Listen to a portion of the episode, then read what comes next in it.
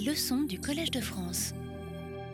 Bonjour, et bienvenue dans cette euh, seconde séance euh, du cours sur euh, les petits systèmes thermoélectriques.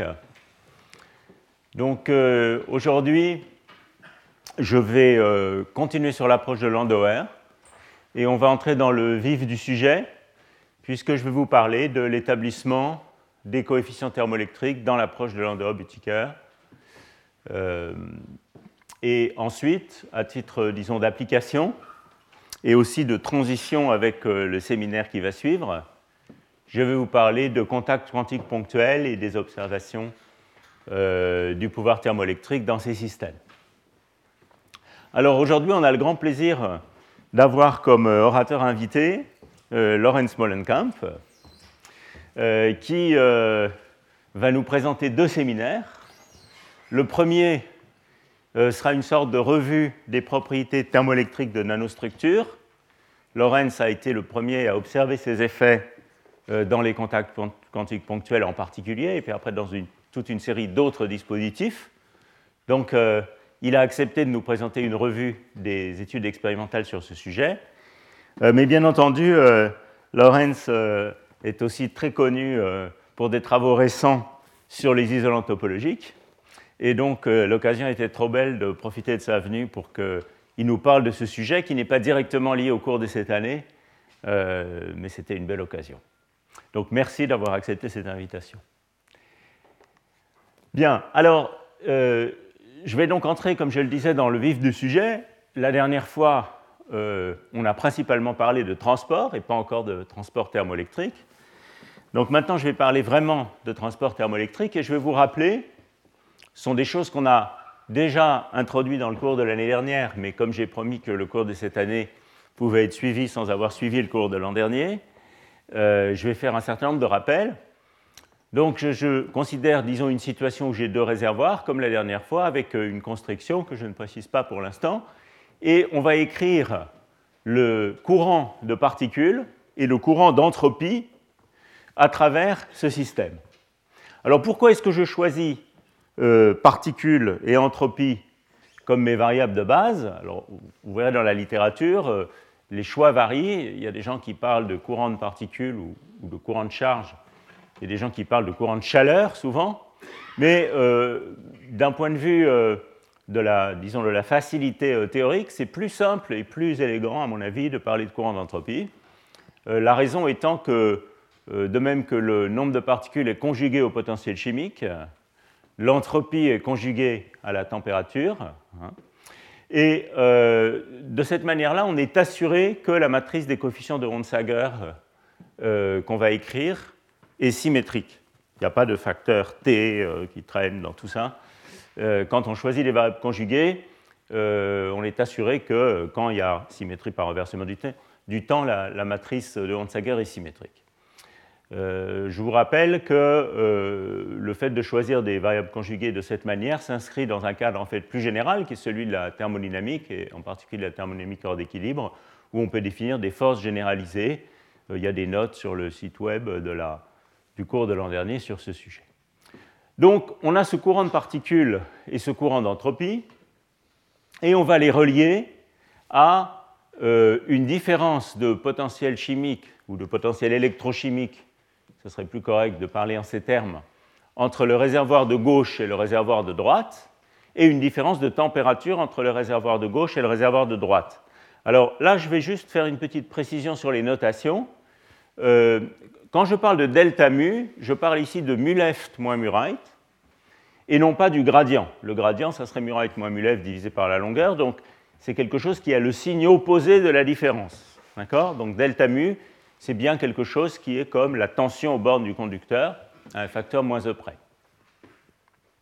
Par ailleurs, je vous fais également remarquer qu'ici, je parle des courants totaux de particules et d'entropie de ces deux quantités extensives, le nombre de particules totales, l'entropie totale. Et ça, ça diffère un tout petit peu de la définition des coefficients de Onsager que j'avais introduit dans le cours de l'an dernier. Donc, dans le cours de l'an dernier, je considérais plutôt une vision locale du problème. Je parlais de conductivité, de conductivité thermique, plutôt euh, comme ici de conductance et de conductance thermique, qui est un, une manière de voir les choses plus adaptée au contexte des petits systèmes. Donc j'avais une densité de courant, densité et non pas une intensité totale. Et puis j'introduisais les gradients. Alors vous voyez qu'ici, ce changement de signe, hein, il vient du fait que delta mu, c'est moins gradient de mu sur L. Donc euh, ces deux définitions sont parfaitement cohérentes euh, du point de vue euh, des signes. Mais bien entendu, les L qui sont ici ont des facteurs géométriques qui ne sont pas inclus dans ceux-là. Donc dans le cours de cette année, ma définition des coefficients L est celle en jaune ici, avec donc les différences de potentiel chimique et de température entre les deux réservoirs et les courants totaux. Bien, alors, on peut exprimer, et c'est très instructif de, l'avoir clairement en tête dès maintenant, on peut exprimer le taux de production d'entropie, euh, donc qui est la contribution irréversible au taux de production d'entropie en termes de ces courants et de ces gradients. Alors ça, c'est quelque chose de, de, facile à faire. Encore une fois, vous trouverez ça dans les notes de l'an dernier. J'y reviendrai peut-être dans le cours prochain, j'aurai un peu plus de temps on peut voir que le taux de production irréversible de chaleur, par unité de temps donc, qui est aussi T ds dt, où S est l'entropie, eh c'est toujours donné par le produit des courants par ces forces généralisées. Donc le premier terme, IN delta mu, qu'on peut réécrire en utilisant le fait que l'intensité électrique c'est moins E fois IN, hein, et de même on peut relier la chute de tension euh, à la différence de potentiel chimique. Donc vous voyez que c'est I delta V, ce qui n'est pas une expression euh, trop surprenante pour la puissance électrique. Et puis ici, vous avez de même un terme, IS delta T, où IS est le courant d'entropie, qu'on peut réécrire si on tient à utiliser le courant de chaleur, puisque le courant d'entropie est relié au courant de chaleur par IQ sur T. Donc on peut réécrire ça en termes du courant de chaleur fois le gradient thermique. Alors je vais utiliser cette forme dans la suite pour différentes considérations. Mais d'ores et déjà, ce que vous pouvez faire, alors évidemment, jusqu'à maintenant, je suis en réponse linéaire. Hein. Euh, ces équations sont des équations clairement de réponse linéaire. Vous allez voir, quand je vais établir la, formule de Landauer, je vais m'écarter du cas de la réponse linéaire. Mais là, je me concentre sur ce cas-là. Donc, on peut utiliser ces équations de réponse linéaire dans cette expression du taux de production irréversible d'entropie. Il suffit donc de remplacer, alors on a déjà delta mu et delta t ici, donc il suffit de remplacer IN et IS par la matrice L fois euh, gradient mu et gradient T, et vous obtenez immédiatement cette forme qui vous dit que le taux de production irréversible d'entropie est une forme quadratique hein, qui dépend de manière euh, comme les carrés des, gradients. Donc il y a un terme en gradient mu carré, des termes en gradient mu gradient T, et puis des termes en gradient T carré. Or, le second principe nous dit que le taux de production irréversible d'entropie doit être positif ou nul dans le cas d'un processus réversible ou d'un processus de Carnot. Et ceci doit être vrai quels que soient les gradients qu'on applique, bien entendu. Donc ceci implique que cette matrice L doit être une matrice définie positive, ou euh, je crois qu'on dit plus précisément euh, semi-définie positive, c'est-à-dire qu'elle peut avoir euh, éventuellement une, valeur propre nulle. ça veut dire que si on l'applique à n'importe quelle, c'est une matrice vue comme une matrice de forme quadratique, eh bien, euh, cette quantité est toujours positive ou nulle. Alors pour une matrice de 2, cette condition a des implications sur les, coefficients de la matrice qui nous disent que le coefficient L1 doit être positif ou nul. C'est heureux parce que comme vous allez voir, il est lié à la conductance, donc c'est quand même bien. Le coefficient L de 2 doit être positif ou nul également vous allez voir que le coefficient L de 2, comme on l'a vu l'an dernier, n'est pas directement la conductance thermique. La conductance thermique, c'est une combinaison de ces différents coefficients. Et puis le déterminant de la matrice L doit être positif ou nul. Donc c'est ça les conditions sur la matrice de Hansager. Donc c'est la première propriété clé de la matrice de Hansager que je rappelle euh, ici, qu'on a déjà vu l'an dernier. Et euh, en particulier dans le cours de la prochaine fois, on verra qu'il y a, on l'a déjà vu l'an dernier en détail, il y a une constante de couplage, qui est une constante de couplage sans dimension, qui caractérise euh, l'efficacité des échanges d'énergie. Alors cette constante de couplage, c'est L12 carré sur L1, L22. Elle est directement liée à la figure de mérite sans dimension, et euh, j'aime bien l'utiliser parce qu'elle est comprise entre 0 et 1, la différence de la figure de Méric, qui est entre 0 et l'infini. C'est une constante de couplage qui euh, fait donc intervenir. Euh, alors elle est comprise entre 0 et 1 justement parce que le déterminant de L est positif. La limite G tend vers 1, hein, qui est une, limite où les, contributions réversibles sont les plus grandes possibles correspond à la limite de Carnot, à la limite d'un processus réversible.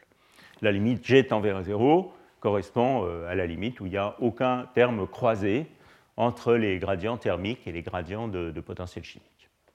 On reviendra la prochaine fois sur ça, puisque la prochaine fois, je parlerai d'efficacité euh, dans différents contextes.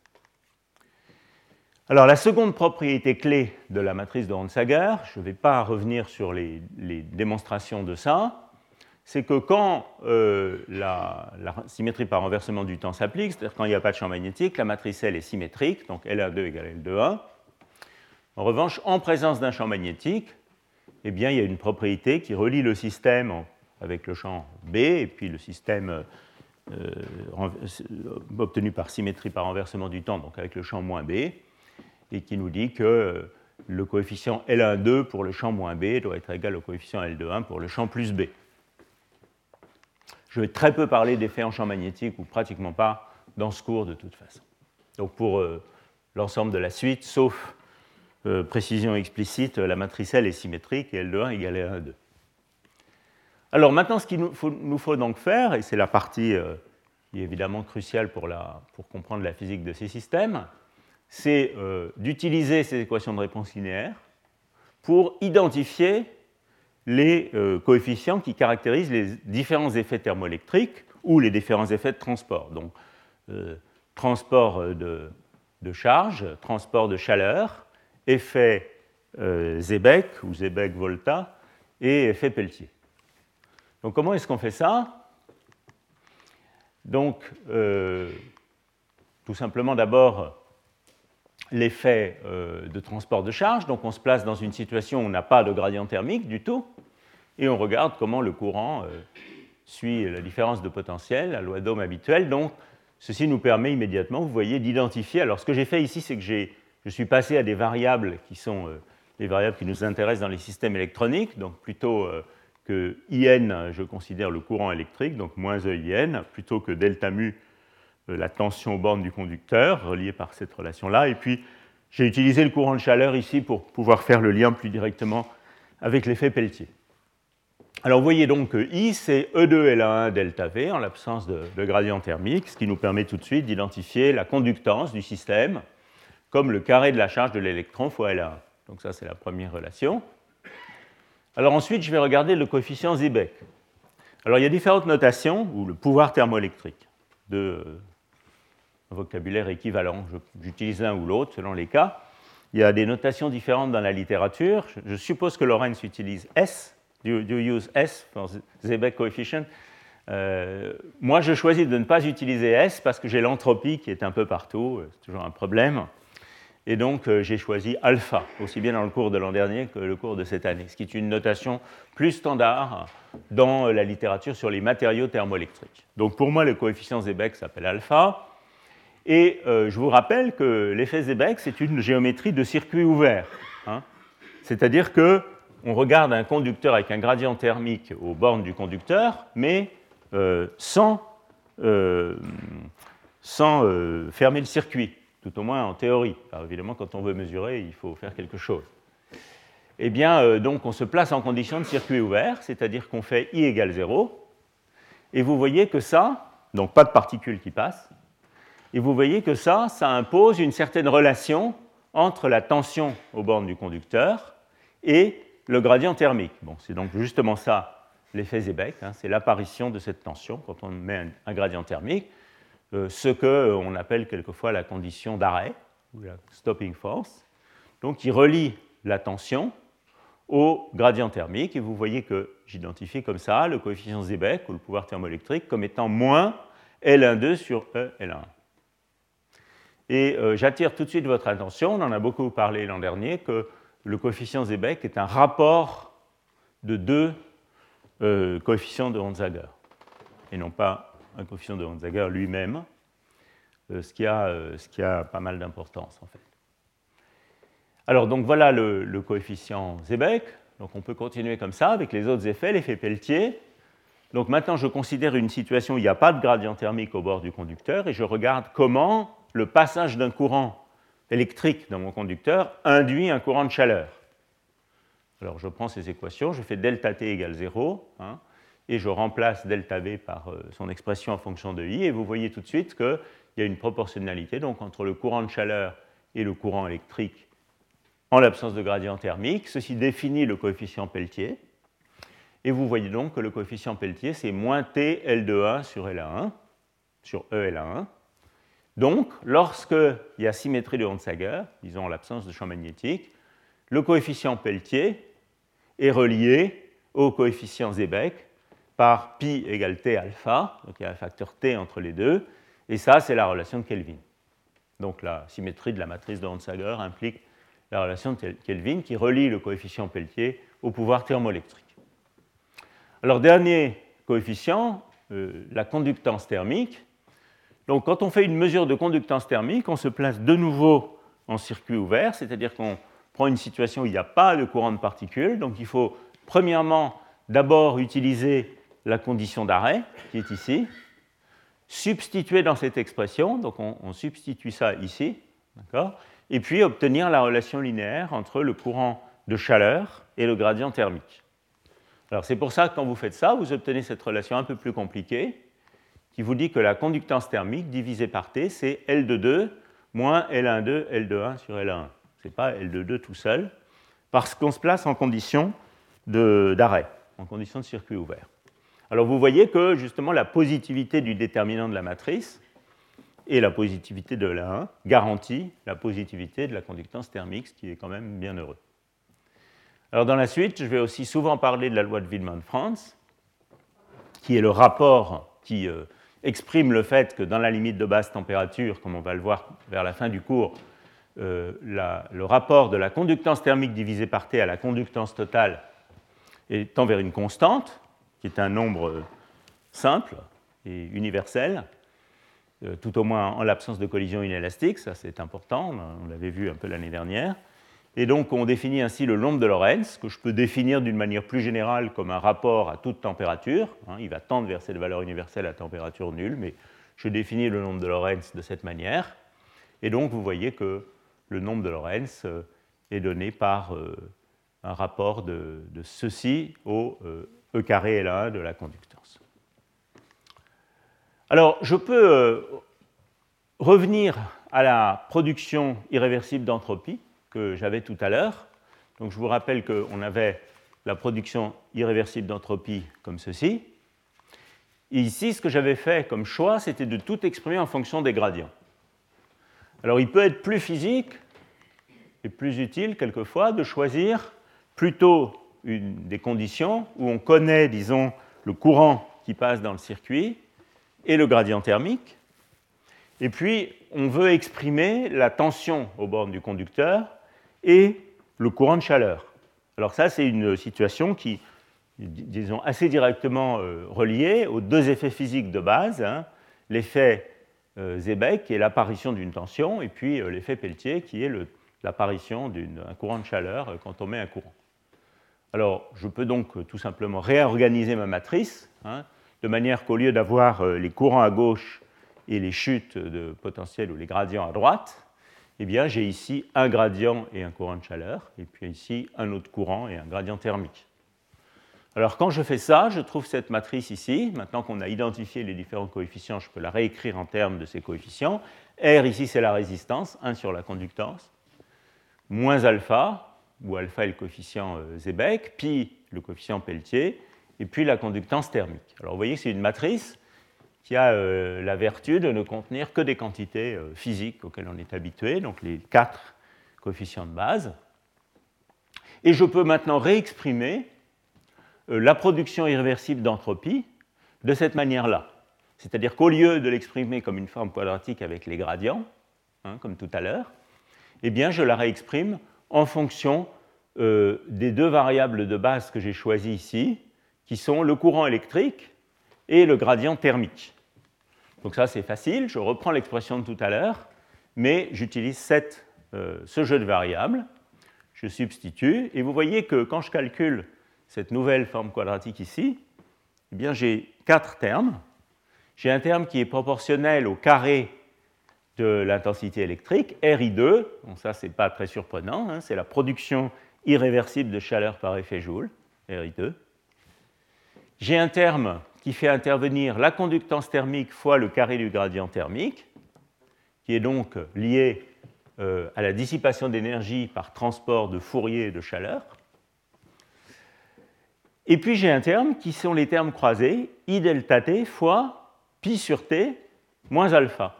Hein, le T vient d'ici, pi sur T moins alpha. Et donc vous voyez que justement, la condition de symétrie des coefficients de Hansager ou la relation de Kelvin me garantit que ce terme est exactement nul, ce qui veut dire que les effets thermoélectriques et les deux coefficients thermoélectriques pi et alpha ne contribuent pas à la production irréversible d'entropie. Ce sont des effets réversibles, comme on le, voit euh, euh, par le fait que quand on renverse le courant, eh bien, euh, dans, un, système Pelletier, le, contact qui était refroidi devient chaud. Donc c'est un effet réversible. Donc vous voyez que la production irréversible de chaleur, elle ne contient que le terme Joule et le terme de Fourier, et les termes croisés ont disparu, ce qui illustre le fait que les paires dissipatives sont entièrement euh, euh, contenues dans euh, la résistance électrique et la conductance thermique. Alors cette expression, elle a aussi pour mérite de vous faire sentir que si on veut avoir un système dans lequel on minimise les pertes irréversibles, donc ce qui évidemment va être une condition pour avoir l'efficacité de conversion énergétique la plus grande possible, eh il va falloir avoir une résistance faible, et donc une bonne conductance, et une bonne conductance thermique.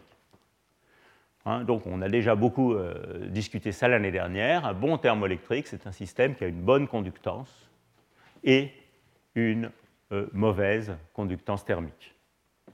D'où le fait que la figure de mérite, qui est liée à cette constante G carré, Hein, contient au numérateur la conductivité électrique et au dénominateur la conductivité thermique. On a déjà également discuté le fait que euh, pour faire ça, il faut évidemment sévèrement violer la loi de Widman-Franz.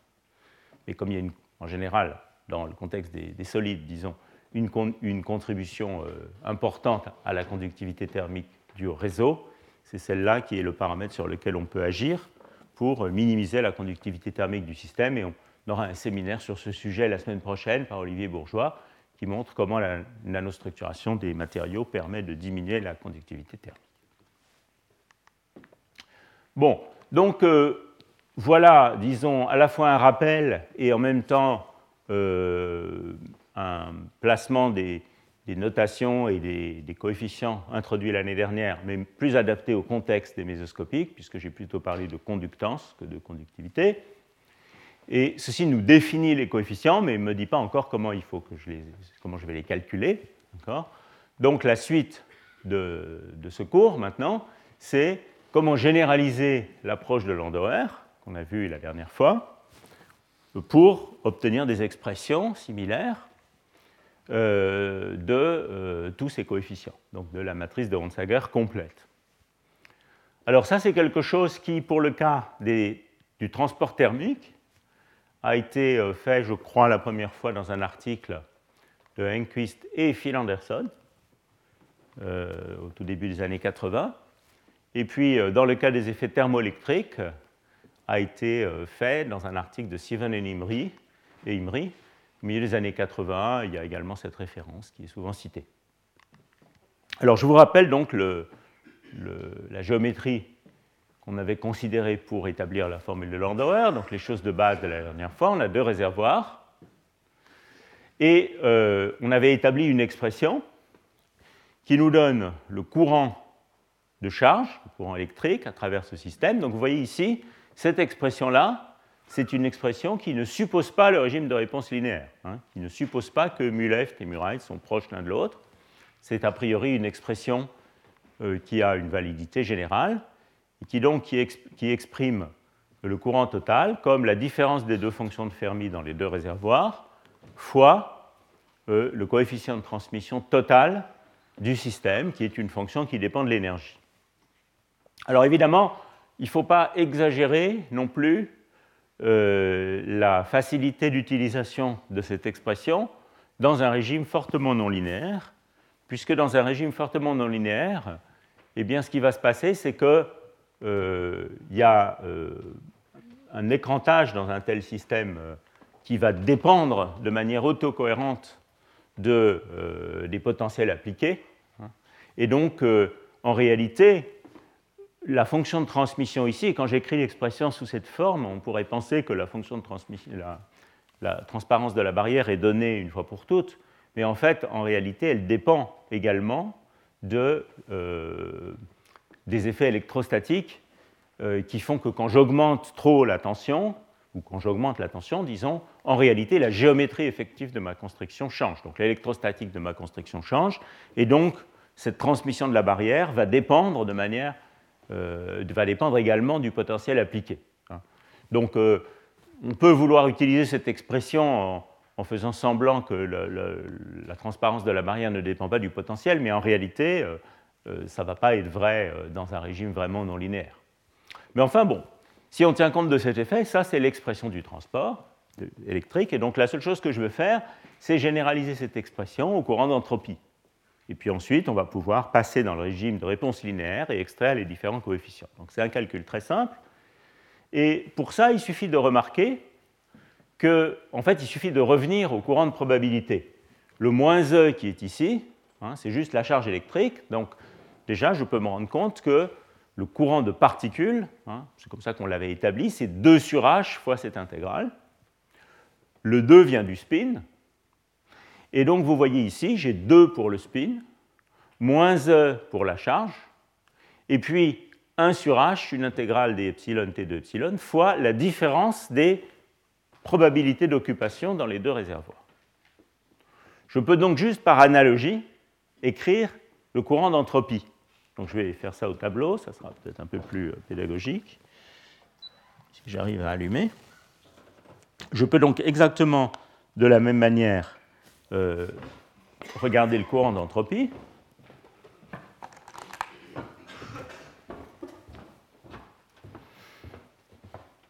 Le courant d'entropie, ben, ça va toujours être mon 2 sur H, intégrale des epsilon T de epsilon, la transparence, et puis maintenant, ce que je vais mettre ici, c'est non pas la différence des probabilités à gauche et à droite, mais la différence des entropies qui correspondent à ces probabilités. Donc ici, je vais avoir S. Alors je vais écrire petit s ici pour l'entropie élémentaire correspondant à la probabilité d'occupation F left. Et ces entropies, petit s de epsilon, sont liées au facteur de Fermi, qui est une probabilité, Hein, d'occupation du niveau, et 1 moins f, la probabilité complémentaire, eh bien, par la relation habituelle, moins kb, f log f, plus 1 moins f log de 1 moins f.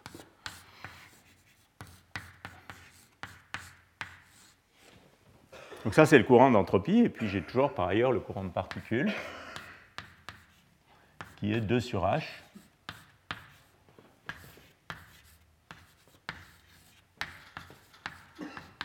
la différence des probabilités, f left moins f right.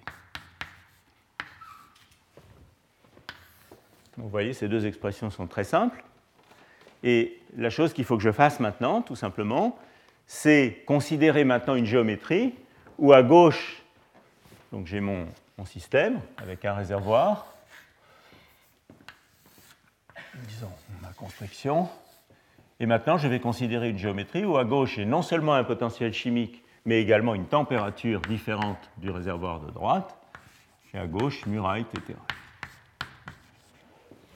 Donc C mu se cache ici dans F, hein, puisque F, ici, contient à la fois mu et la température.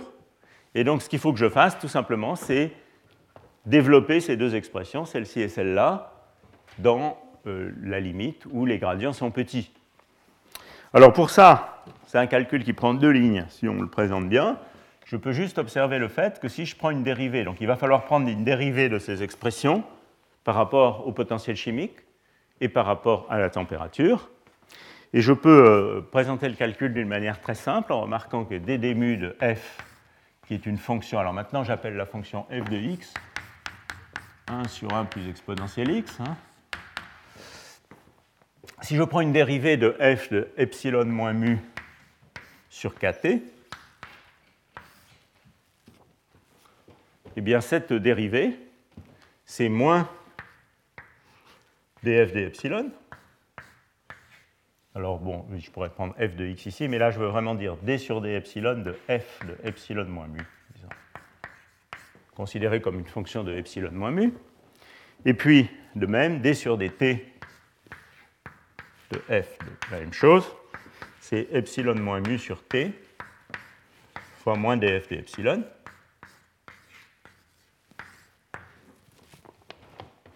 Et puis, comme j'ai une expression explicite de S en fonction de f, connaissant ces dérivés, je peux calculer les dérivés de S par rapport à n'importe quel paramètre connaissant celle de f. Vous verrez sans peine que d sur d alpha, alpha étant soit mu, soit t, hein, de euh, cette densité d'entropie ou cette entropie élémentaire, eh bien, euh, vous pouvez voir que c'est, euh, donc je peux me simplifier la vie en écrivant ds sur df, df sur d alpha.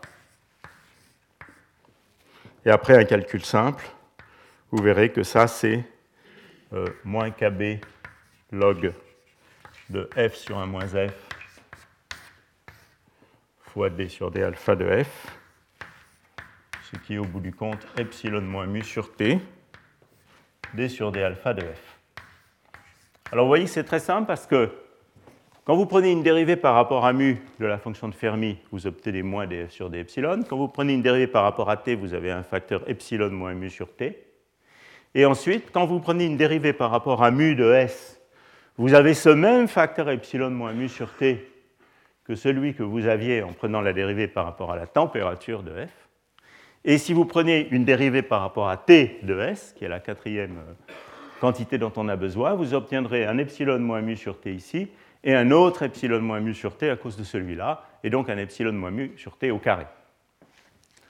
Voilà, donc je regroupe tout ça ici, et ce que j'obtiens finalement en réponse linéaire, c'est donc que IN, en utilisant ces expressions, c'est 2 sur H, l'intégrale de la transmission, fois, alors j'ai linéarisé maintenant, hein, la différence delta mu plus epsilon moins mu sur t delta t fois moins df d epsilon.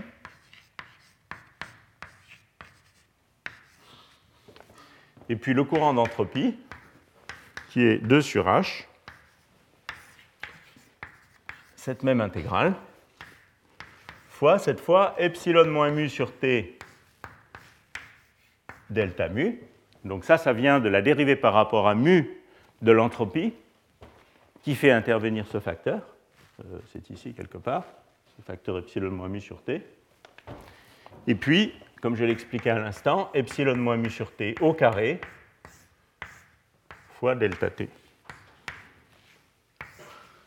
Fois toujours moins df moins df epsilon. Alors je peux regrouper tout ça. Donc vous voyez ici, j'ai obtenu les quatre coefficients d'Onsager. Donc je retrouve ici intégrale 2 sur h, intégrale des epsilon t de epsilon fois moins df sur epsilon, qui est la conductance au facteur moins au près, la conductance euh, électrique. Ça, ce sont les termes euh, off-diagonaux qui vont me donner euh, le coefficient Zibek et le, le coefficient pardon, L12 et le coefficient L21 vous voyez immédiatement qu'ils sont égaux, puisqu'ils font intervenir la même, le même facteur epsilon moins mu sur t, donc L12 égale L21, je n'ai pas mis de champ magnétique ici. Et puis le dernier terme va être lié à L22. Alors je regroupe tout ça donc dans les résultats finaux qui sont sur ce slide. Vous voyez donc que la conductance, alors maintenant on est donc dans le régime de réponse linéaire, hein, on a fait les petits gradients, la conductance est 2e carré sur h fois une certaine intégrale sans dimension i0. Donc j'introduis ces intégrales. Donc vous voyez que j'ai besoin, comme on le voit très bien ici, j'ai besoin de l'intégrale de d epsilon t de epsilon fois moins d, epsilon multiplié par un facteur qui est toujours qui fait intervenir ce rapport. Alors ce facteur, c'est soit 1, soit epsilon moins mu sur t, soit epsilon moins mu sur t au carré. Donc pour rendre ces, intégrales sans dimension, que les choses soient élégamment écrites, et que les dimensions physiques apparaissent naturellement, j'ai juste introduit ici un facteur kb carré, ici un facteur kb, de manière à écrire une série de moments, si vous voulez, sans dimension, qui sont intégrales d'epsilon t de epsilon, toujours ce facteur moins des, epsilon, et puis soit 1, soit epsilon moins mu sur kt, soit epsilon moins mu sur kt au carré.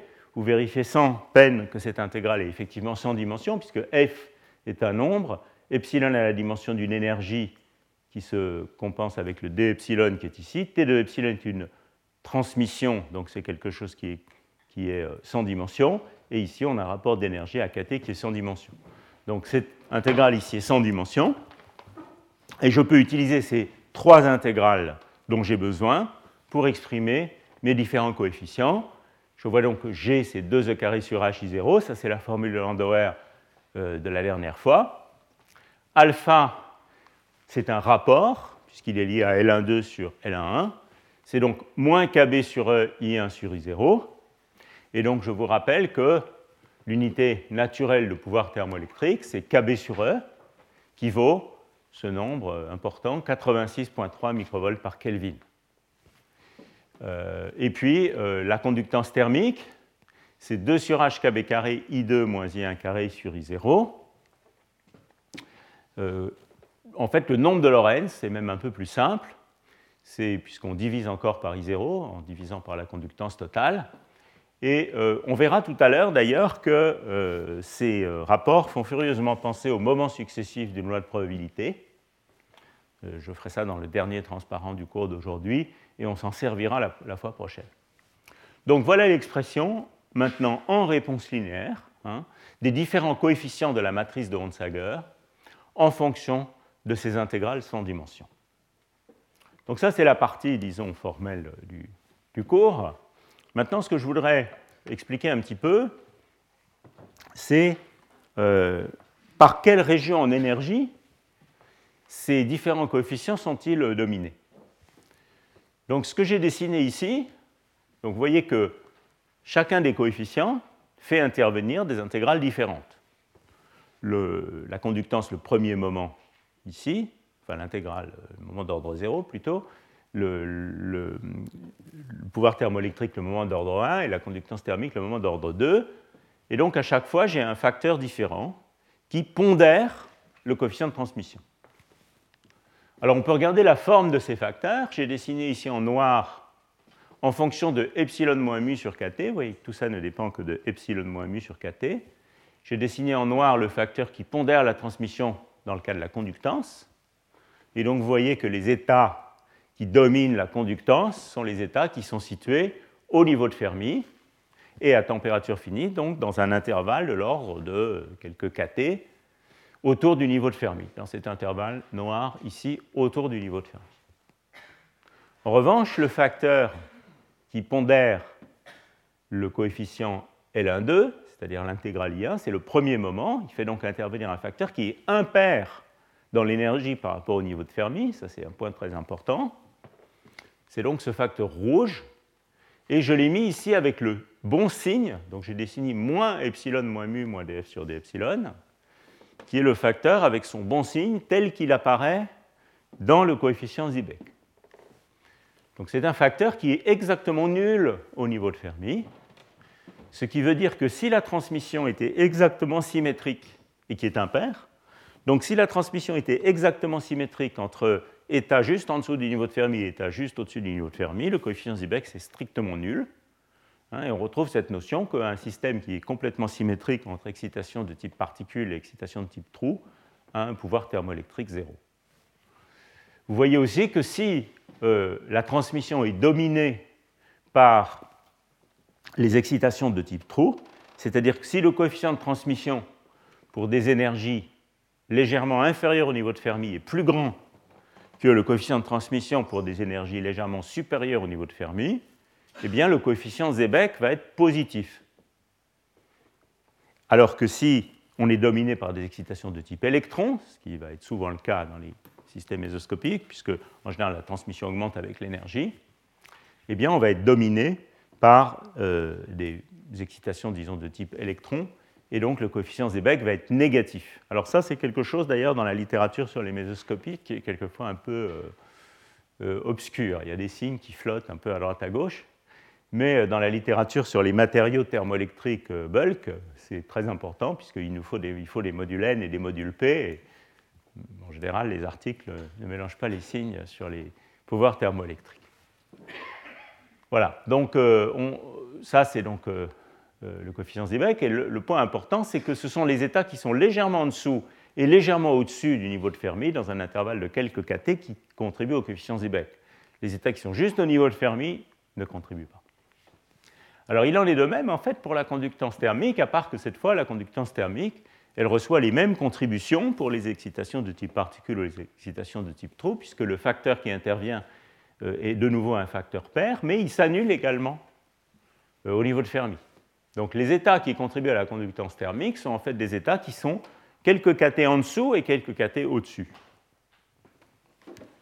Donc voilà les, commentaires qu'on peut faire, tout au moins certains commentaires qu'on peut faire, juste sur la base de ces expressions-là. Alors, je voudrais également, pour ceux qui étaient là l'année dernière, ou pour ceux qui s'intéressent aux matériaux thermoélectriques bulk, je voudrais également signaler l'analogie formelle complète qui existe entre ces expressions, démontrées ici dans le cadre du formalisme de Landauer, et les expressions qu'on a montrées l'an dernier dans euh, le cadre d'une équation de Boltzmann pour le transport bulk, donc euh, dans des systèmes euh, de grande taille. Voilà, donc l'année dernière, on avait établi ces expressions. Vous voyez qu'aux notations près, elles sont essentiellement identiques. Mais ce que j'avais appelé T de epsilon l'année dernière est une fonction qui est bien différente en fait de la fonction de transmission. C'est une, intégrale qui est essentiellement une densité d'état pondérée par le carré des vitesses. Vous reconnaissez, vous reconnaissez ici 1 sur h bar gradient k de epsilon k, c'est la vitesse de mon électron, la vitesse de groupe de mon électron dans une onde de bloc donnée. Donc vous voyez ici, c'est le carré des vitesses qui, qui intervient. Hein, et vous vous souvenez que quand on a fait le calcul la dernière fois d'un conducteur balistique, euh, le courant est proportionnel à la vitesse, pas le carré de la vitesse. Donc ici, euh, on se place dans un régime où euh, on a des collisions et des collisions inélastiques, et la conductivité est liée au corrélateur courant-courant. Donc finalement, au bout du compte, les expressions sont similaires, et on peut voir une analogie totale entre les deux choses mais la manière dont on va calculer le coefficient de transmission dans les deux situations, ou la fonction de transport, ici on appellerait ça plutôt la fonction de transport, n'est pas la même. Bon, voilà, ça c'était donc un passage euh, euh, qui connecte les deux, euh, les, deux ensembles d'équations de l'année dernière et de cette année. Alors maintenant, on peut, donc je vous rappelle les expressions de base qui vont nous resservir encore beaucoup la prochaine fois, qui sont ici. Alors maintenant, ce qu'on peut faire, c'est qu'on peut regarder comment ça se comporte dans la limite des basses températures. Et dans la limite des basses températures, on peut tout simplement faire un développement de Sommerfeld. Jean-Louis Pichard en avait un peu parlé la dernière fois. Donc, dans la limite des températures suffisamment basses, alors on verra concrètement ce que ça veut dire suffisamment basse dans chaque cas, on peut développer le facteur de Fermi, donc f de epsilon moins mu. Ça va être quelque chose comme θ, la fonction de Heaviside, de mu moins epsilon. Et puis ici, il y a quelque chose comme pi carré sur 6, kt carré, la dérivée de la fonction delta en mu, plus, etc. Ça, c'est le développement de Sommerfeld. Vous pouvez utiliser ces expressions, les substituer dans euh, les différentes intégrales et obtenir la chose suivante. Alors, vous trouvez d'une part que la conductance euh, à température nulle est donné par le coefficient de transmission à l'énergie de Fermi. Et maintenant, quand vous insérez tout ça dans euh, le coefficient thermoélectrique, vous obtenez que c'est ce rapport entre I1 et I0, ou LA2 et LA1. Et donc, vous allez avoir, à cause de ce terme en delta prime ici, vous allez avoir une dérivée de la transmission au niveau de Fermi, divisée, c'est la division par LA1, divisée par le coefficient de transmission lui-même. Donc ce qui intervient finalement, c'est la dérivée logarithmique du coefficient de transmission au niveau de Fermi. Vous pouvez remettre cette formule sous cette forme. Alors, dans la littérature sur les mésoscopiques, le moins de vent est quelquefois un peu oublié, mais il est clairement là, encore une fois, parce que si je suis dans un régime où la transmission augmente avec l'énergie, euh, la coefficient alpha doit être négatif. Euh, et donc, euh, alpha, c'est moins kb sur E, pi carré sur 3, fois cette combinaison sans dimension, qui est essentiellement la dérivée logarithmique de la conductance par rapport à l'énergie de Fermi. Et cette formule porte un nom, c'est la formule dite de Mott-Cutler, qui est donc n'est valable qu'à basse température et euh, euh, dans quel régime euh, de basse température dépend du système. Alors on peut, armé de ces choses, continuer et calculer le rapport de la conductance thermique à la conductance totale, c'est donc notre nombre de Lorentz, et vérifier que quand t est envers 0, eh bien, ce nombre de Lorentz tend vers une valeur universelle qui est bien connu, qui est donc pi carré sur 3 fois kb sur e au carré. C'est donc la loi de Wieman-Franz qui dit que euh, G sur T, ou G, la G thermique sur T, divisé par G tend vers une constante, ce qui correspond à notre intuition habituelle qu'un bon conducteur thermique, quand il s'agit d'un métal, est aussi un bon conducteur électrique, pas du tout vrai pour les isolants. Euh, et euh, tend vers une valeur constante. Alors j'insiste sur le fait que tous ces calculs, ça c'est un point très important, tous ces calculs ont été faits en supposant que le coefficient de transmission n'avait pas de dépendance intrinsèque en température. Alors ça c'est raisonnable dans un système mésoscopique où la longueur de cohérence de phase est beaucoup plus grande que la taille du système et donc les processus de diffusion inélastique sont absents. En revanche, si je suis dans un matériau massif, ou euh, dont la taille est plus grande que la longueur de cohérence de phase, je vais avoir des processus de collision inélastiques, de sorte que euh, ce qui joue le rôle, le coefficient de transmission, ou si vous voulez la fonction de transport, comme on l'a vu tout à l'heure, a une dépendance intrinsèque en température, et clairement, il y a des corrections à cette loi de Wieman-Franz dues au processus inélastique. Autrement dit, si je faisais un calcul où je tenais compte uniquement des processus inélastiques et pas des processus élastiques, euh, on trouverait une valeur asymptotique quand t est envers 0 qui n'est pas égale à ce coefficient pi carré sur 3. Et l'année dernière, j'avais présenté un petit calcul où on combinait processus élastique et inélastique. On voyait comment le coefficient de Lorentz partait à température strictement nulle, où on est dominé par les collisions élastiques de cette valeur pi carré sur 3, et puis avait euh, une sorte de minimum, de maximum, euh, en passant par une autre valeur qui correspond aux collisions inélastiques c'est un phénomène qui est connu euh, dans les études basse température euh, des systèmes où les collisions électrons-électrons sont fortes, comme les fermions lourds par exemple, où pour vraiment trouver pi sur 3, en fait on ne le trouve jamais vraiment, il faut aller à très basse température. Et on voit beaucoup l'effet des collisions inélastiques. Donc voilà le résultat du développement basse température. Alors, ce que je vais faire maintenant pour finir ce cours, éviter qu'il soit trop long, puisqu'on a deux séminaires aujourd'hui, c'est euh, de vous présenter une première application de euh, ces, coefficients thermoélectriques dans l'approche de Landauer au cas d'un contact quantique ponctuel, dont Lorenz a fait les premières expériences sur ce sujet il y a déjà bien longtemps, et il va nous montrer euh, ces expériences au début de son exposé, je pense. Donc je vais vous faire un petit peu la théorie de base, basée sur les expressions qui sont ici.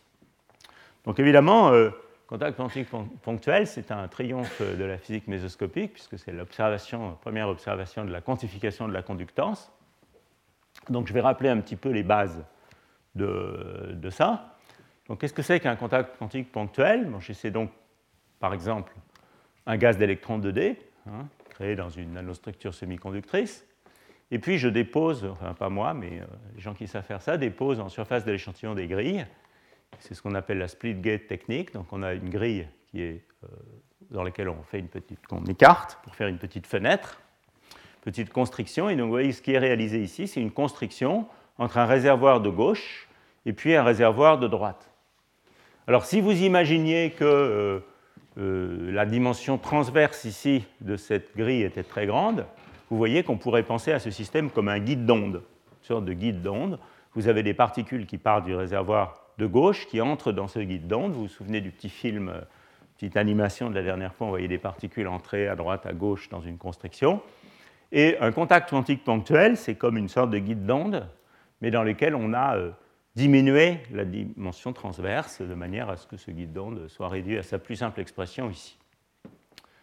Alors en fait, quand on mesure la conductance quantique, la conductance de ce, de ce système, dans le, évidemment dans un régime où les collisions inélastiques sont absentes et qu'on va à suffisamment basse température, eh bien on voit les paliers de charge en fonction de euh, la tension de grille appliquée qui règle le potentiel chimique du système, donc qui règle mu. Voilà la première observation, des deux articles dans lequel est rapportée la première observation de cette quantification de la conductance. Donc ce que vous voyez ici, c'est la conductance du système en fonction de la tension de grille. Donc la tension de grille est appliquée ici au-dessus et nous permet de euh, régler euh, le potentiel électrostatique global, donc l'énergie de Fermi. Et vous voyez ici ces paliers de charge qui ont une hauteur 2e carré sur h. Alors, ce n'est pas une quantification aussi précise et rigoureuse que celle qui est observée dans les fioles quantiques, mais c'est quand même euh, une très belle, un très bel exemple de la force de ces concepts-là et du fait de penser à la conductance comme une transmission, qui est la grande idée de Landauer et de ses disciples. Alors pour comprendre un petit peu mieux, euh, pour comprendre un petit peu mieux la, physique derrière cette chose-là, je vous rappelle que quand on considère euh, la formule de Landauer euh, dans une géométrie où il y a beaucoup de canaux transverses, ce qui intervient, c'est le coefficient de transmission, c'est finalement la somme de toutes les transmissions qui nous permettent de passer d'un canal M à un canal N lors du passage de l'électron, ce qui peut aussi s'écrire comme la trace de Tt croix, où T est la matrice euh, de transmission pour les amplitudes. C'est aussi euh, la trace de la matrice de transmission pour la probabilité. Et euh, qu'est-ce que c'est que ces modes transverses? Eh Je parlais de guide d'onde tout à l'heure, donc c'est les modes d'onde stationnaires transverses dans le guide d'onde, on peut y penser comme ça par exemple. Donc on avait déjà un petit peu vu ça la dernière fois. Euh, imaginons par exemple une géométrie 2D. Euh, les niveaux de propagation électronique dans ce guide d'onde sont caractérisés par deux nombres quantiques, le moment selon la direction x du guide d'onde et puis le nombre quantique, qui est un entier positif de quantification du mode transverse. Donc on aura le h bar carré kx carré sur 2m, c'est un modèle très simple où on a une boîte à bord rigide, pas un modèle très réaliste, mais juste pour illustrer le propos, une boîte à bord rigide, et puis euh, donc, euh, la propagation comme une onde plane dans la direction du guide d'onde, et la quantification discrète, contrainte par les murs, dans la direction transverse, avec donc ici une dépendance en n carré de ces états. Je vais donc, si je fixe mon énergie de Fermi, avoir un certain nombre de modes qui sont en dessous de l'énergie de Fermi, très en dessous. Ceux-là, on va les appeler les modes ouverts, la transmission dans ces modes sera essentiellement 1. Et puis, je vais avoir des modes qui sont très au-dessus, hein, que je ne vais pas pouvoir accéder, qui ne sont pas pertinents pour le transport, donc je vais l'appeler les, les, modes fermés. Et puis, j'ai peu de modes, quelques modes, qui vont couper le niveau de Fermi, et ceux-là, ils sont partiellement ouverts et partiellement fermés, c'est-à-dire qu'ils ont une transmission T qui est comprise entre 0 et 1.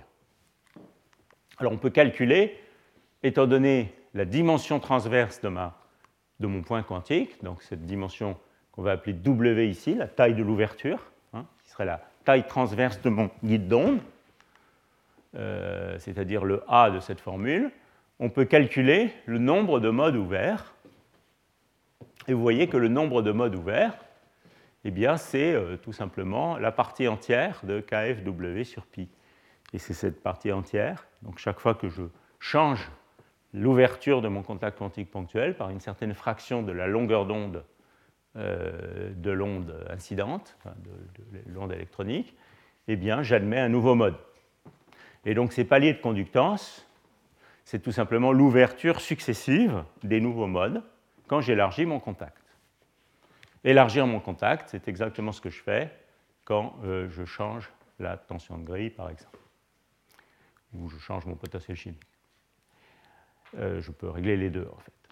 Donc euh, voilà les paliers de conductance. Si maintenant je considère un modèle extrêmement simple, trop naïf, mais très simple, où je dis qu'il n'y a que des modes complètement fermés ou complètement ouverts, ce qui vous rappelle peut-être des souvenirs littéraires, la coefficient de transmission, c'est donc une somme de, termes. Epsilon n, c'est les énergies des modes transverses. Et vous voyez qu'à ce moment-là, eh bien, la conductance, c'est une somme de fonctions de Fermi, donc une marge d'escalier d'amplitude 2 e sur h, et c'est exactement ce qu'on voyait tout à l'heure, euh, évidemment dans le régime euh, suffisamment basse température.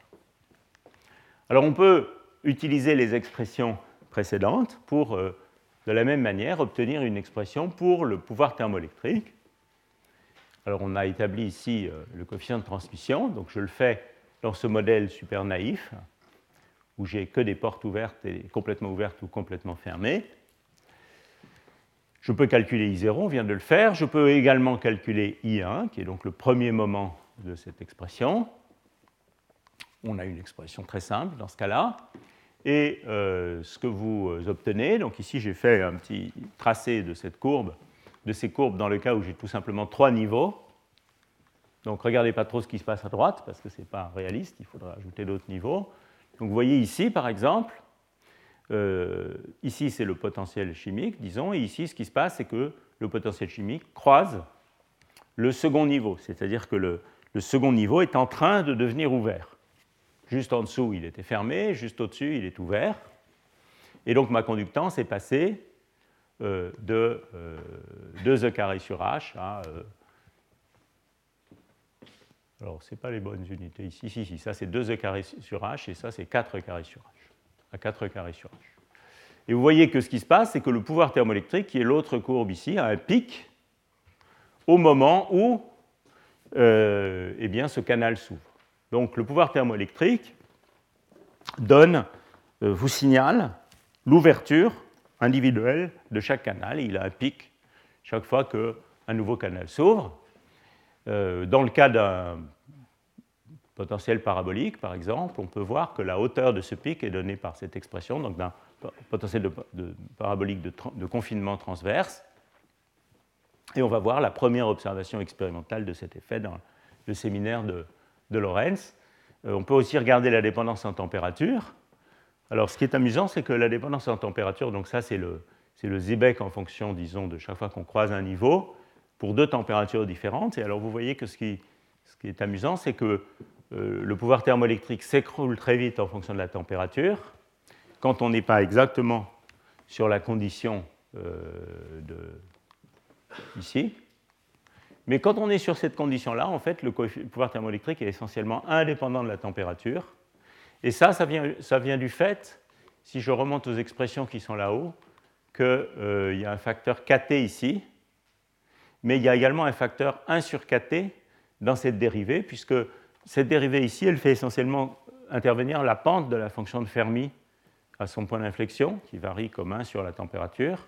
Ces deux kt se compensent, et donc la hauteur de ces pics, contrairement à ce qu'on pourrait imaginer, reste finie quand on va à basse température. Ce n'est pas euh, des fonctions qui deviennent des fonctions delta hein, quand la température tend vers zéro. Ces pics restent à hauteur finie. Voilà, donc ça c'est un calcul où on a mis plus de niveaux que j'ai extrait de cet article de, revue, qui est d'ailleurs assez utile sur le sujet, dont Lorenz est un des co-auteurs. Et donc c'est un modèle un peu plus réaliste, où on considère euh, un modèle de point sel pour le potentiel de confinement du point quantique. C'est un modèle qui a été introduit par Buttiker. Et vous voyez ici les paliers de charge. Donc ça, c'est en très plein, c'est la conductance. En très pointillé, pardon, en très euh, comme ça, euh, comment on dit, c'est euh, la conductance thermique divisée par la température. Donc vous voyez qu'il y a des points où les déviations à la loi de Wieman-Franz, qui sont purement des déviations thermiques ici, sont très très faibles, et puis il y a des points où il y a des toutes petites déviations à la loi de Wieman-Franz. Et puis on a ces pics de pouvoir thermoélectrique en connexion avec le passage, l'ouverture d'un canal. Alors ici, euh, on est dans un système clairement où la transmission augmente avec l'énergie, donc le pouvoir thermoélectrique est négatif. Et vous voyez ici, c'est bien un moins KB sur E. Donc effectivement, le pouvoir thermoélectrique est négatif. Il a été représenté comme une fonction positive, mais en unité de moins KB sur E.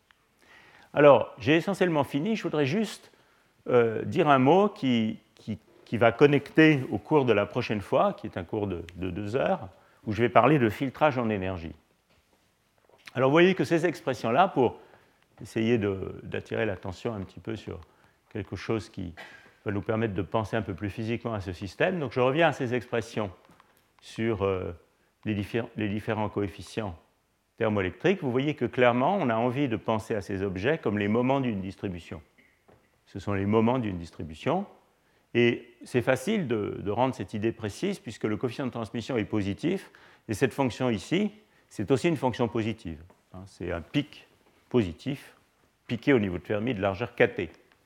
Donc on a très envie, au moins pour analyser un petit peu euh, ce qui se passe intuitivement, d'introduire une fonction de distribution en énergie qui est en gros la conductance à l'énergie epsilon normalisée par la conductance totale, de sorte que ceci est effectivement une densité de probabilité, elle est comprise entre 0 et 1, et, elle est, d'intégrale totale unité, elle est positive. Donc c'est une densité de probabilité tout à fait respectable. Et euh, on verra la prochaine fois que le, pouvoir thermoélectrique est directement relié au premier moment de cette distribution et la conductance thermique est directement reliée au second moment. Euh, cette notion a été introduite dans un article de Mehan et Sofo euh, qui essaye de réfléchir à comment construire un système, c'est-à-dire comment, dans ce cas-là, choisir la transmission du système pour obtenir une constante de couplage ou une conversion de l'énergie la plus grande possible. Et donc, euh, dans ce langage, ce problème se formule comme euh, comment euh, choisir la distribution P de epsilon de manière que son premier moment soit le plus grand possible par rapport à sa variance. Voilà, donc je vais m'arrêter là. Et on va faire une petite pause de 10 minutes et ensuite écouter le séminaire de Lorenz. Et si vous avez des questions, c'est le moment. Retrouvez tous les contenus du Collège de France sur www.colège-2-france.fr.